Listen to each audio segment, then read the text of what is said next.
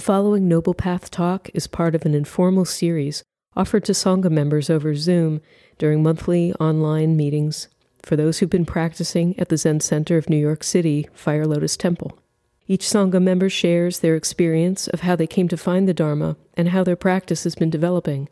We hope you enjoy the diversity of voices and experiences. Thank you for listening.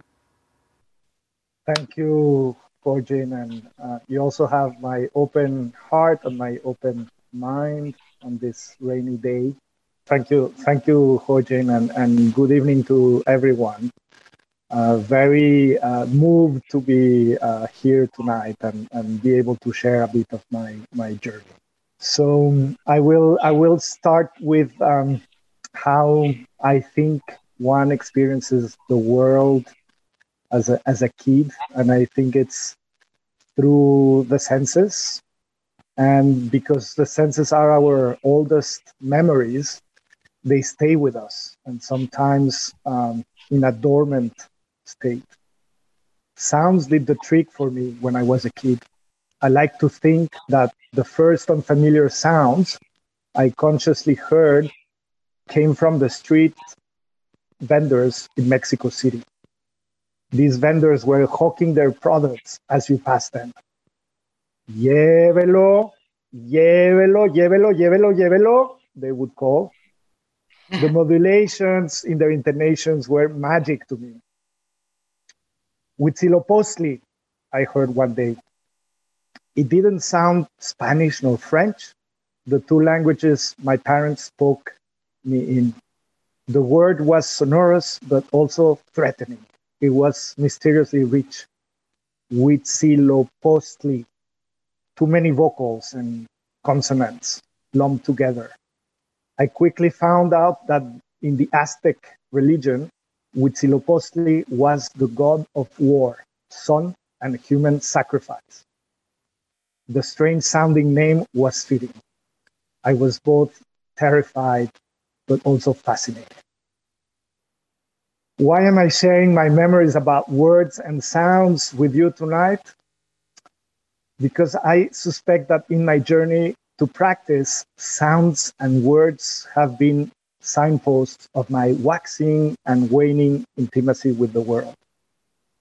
When I was a student in Paris in the early 90s, I decided to change my name from Diego to Rafael. Rafael. I wanted the name to sound more French. I also thought Raphael sounded more open and sonorous in French. You know, in the French language, stress is placed on the final syllable. So Diego felt not only foreign, but also a bit harsh, almost nagging. Diego. So I changed it to Rafael. I remember the reaction when I asked my dad to forget Diego and call me Rafael instead. Are you also undertaking a sex reassignment? I was not surprised by this unskillful remark. My dad is a kind Frenchman, but very much raised in the traditional bourgeois forms.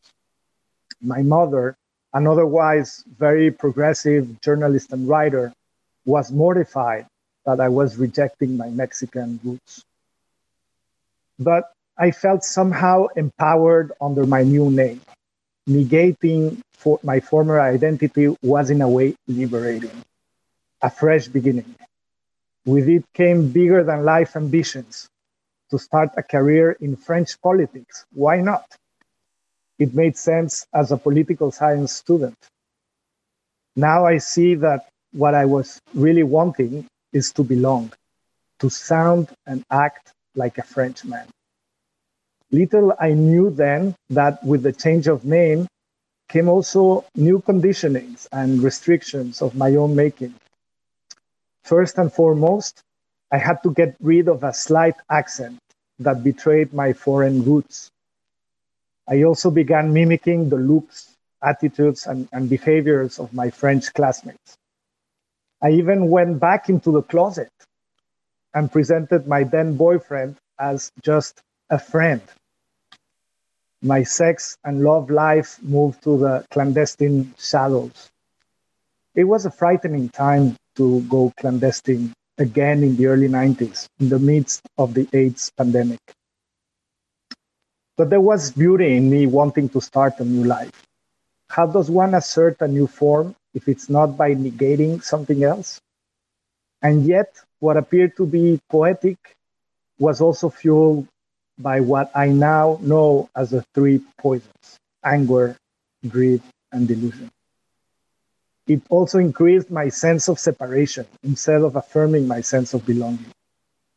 Make the smallest distinction, and heaven and heaven and earth are set infinitely apart, says the faith mind poem. That's how I felt. Torn between who I was and the public persona I had constructed in France. Raphael sounded inauthentic, and Huitzilopochtli sounded remote. One day, a friend candidly inquired about whatever had happened to the Diego she had used to appreciate so much. In a lightning bolt, I realized how estranged I had become from myself.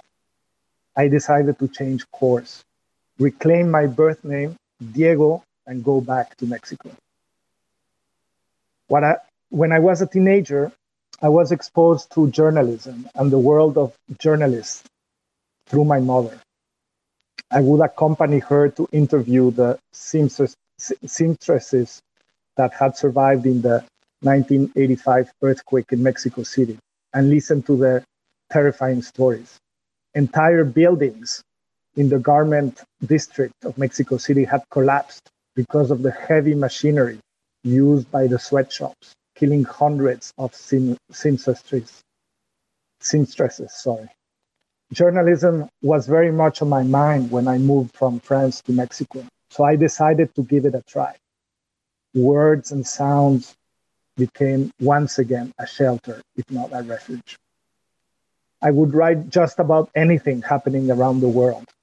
In 1998, I flew to Guatemala a few hours after the assassination of Bishop Gerardi, the head of the Truth and Reconciliation Commission investigating the atrocities of the Guatemalan Civil War. That year, I had also been sent to Cuba to report on the first visit of the Catholic pontiff, John Paul II, to the island. After seven years of trying to find the best headlines, the catchy headlines, I grew tired of words being used to simplify reality instead of conveying its complexity. Was it Cuba that was opening to the world with the visit of the Pope, or was it the world that was opening to Cuba? Those were the discussions with my fellow journalists. And I thought, this is not where I want to be. As Shugen Roshi reflected this last Sunday, when language is used to comfort, it leads to objectification and a narrower world that was precisely how I would feel at times during my years in journalism. Too many clever and enticing headlines, and not enough reflection about what we were reporting on. That discomfort with words being hollowed out did not disappear when I quit journalism in 2004.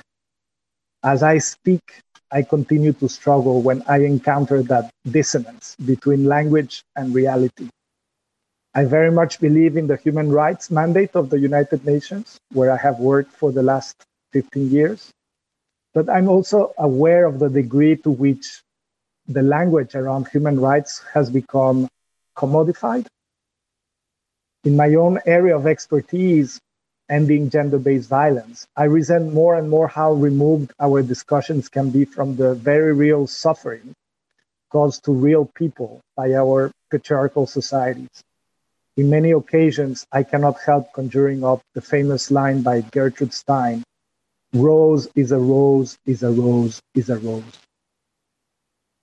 As for Gertrude Stein's rose, today we use the same words that were enshrined in the 1948 Universal Declaration of Human Rights, but do, what do we mean by them? Too much diplomatic horse trading, too little time to sit and reflect the rose of human rights feels at times far removed from the original rose. Or was it a rose? This last Sunday, through the koan of Juzhi's finger, Shugen Roshi touched upon the aspect of the practice that has been both most insightful and challenging for me. How do we use our mind to relate to the true nature of things? And by true nature of things, I, I also understand the true beauty of things and, and the, the beauty of life. As I have shared with you, uh, or I have tried to share with you tonight, for a long time I thought that acting upon my deepest desire would allow me to experience true beauty. When I changed my name from Diego to Rafael, I had the desire to be more intimate with the beauty around me in France. However, over the years, I have learned that becoming more intimate with beauty doesn't need to be tortured. You don't need to be a tortured poet. In fact, experience has shown me the opposite. My relationship with my life companion has grown both more intimate and less dramatic. I'm very grateful to him for that little miracle. That doesn't mean that our darkest impulses and patterns disappear. Not at all. But I can now understand better what Shugen Roshi refers to when he says that through practice we can see the whole catastrophe unfolding without acting upon it. Another delusion that has become less tenacious through practice is my over reliance in verbal communication. It must be the Judeo Christian legacy of the written word, I think. For a long time, I genuinely thought that the verbal language would take me there. And as you know, there is no there there, as our companion Gertrude Stein had already told us. Indeed, but even now that I understand that there is no there to go to, I still look up to what words and sounds can accomplish together. They are so seductive. When I first came to the temple in 2017, I was drawn to the study of the Dharma. I devoured the book Living by Vow by Shohaku Okumura that Goken, Gokan sorry, had brought to the temple. Thank you, Gokan, for, for that reference. I would send Joko Beck's Nothing Special as a gift to friends with whom I wanted to share my excitement of encountering the Dharma. I also then realized that maybe I was going too far. I was trying again to control my experience through the written word. And by sticking to that pattern, I was falling in that infamous spiritual materialism.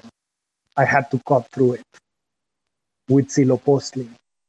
Just be open to the sound and experience that initial kid's wonder.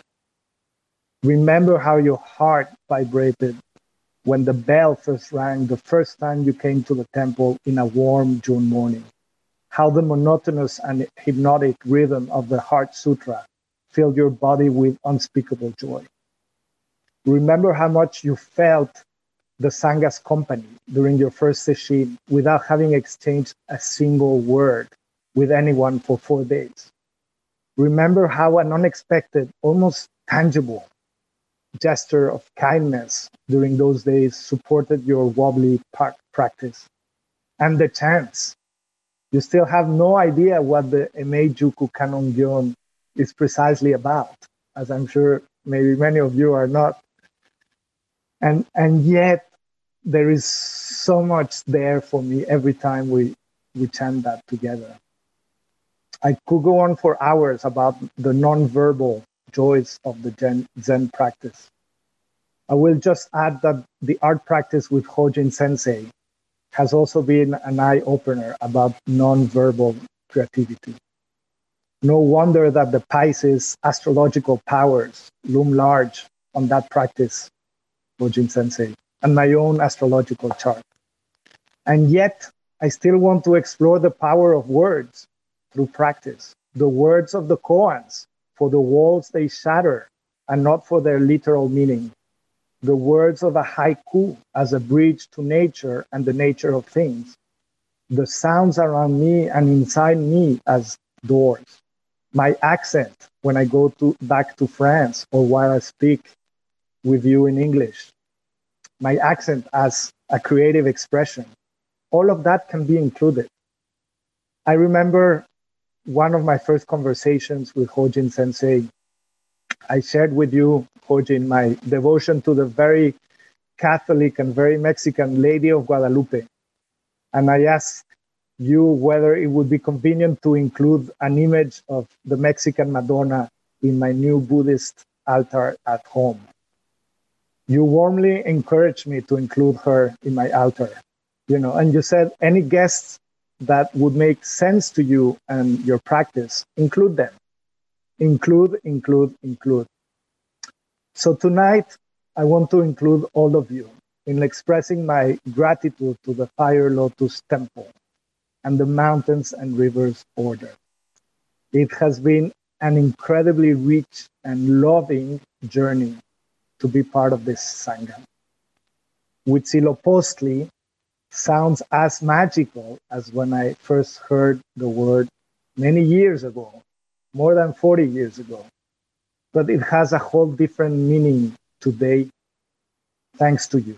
So, and this is um, paying tribute to all uh, of the you know contributions that all of you have have made to my experience of, of the sangha and that's why i'm moved and i'm um, so grateful to all of you. Thank you. Thank you diego so much. That was wonderful to listen to. Yeah. Thanks for listening. Did you know that Zen Mountain Monastery is live streaming all Dharma talks and daily Zazen during the coronavirus quarantine? Visit our website to learn about all the online programs being offered at this time. Just go to zmm.org and click on the link at the very top of the page, or scroll down and click on Retreats.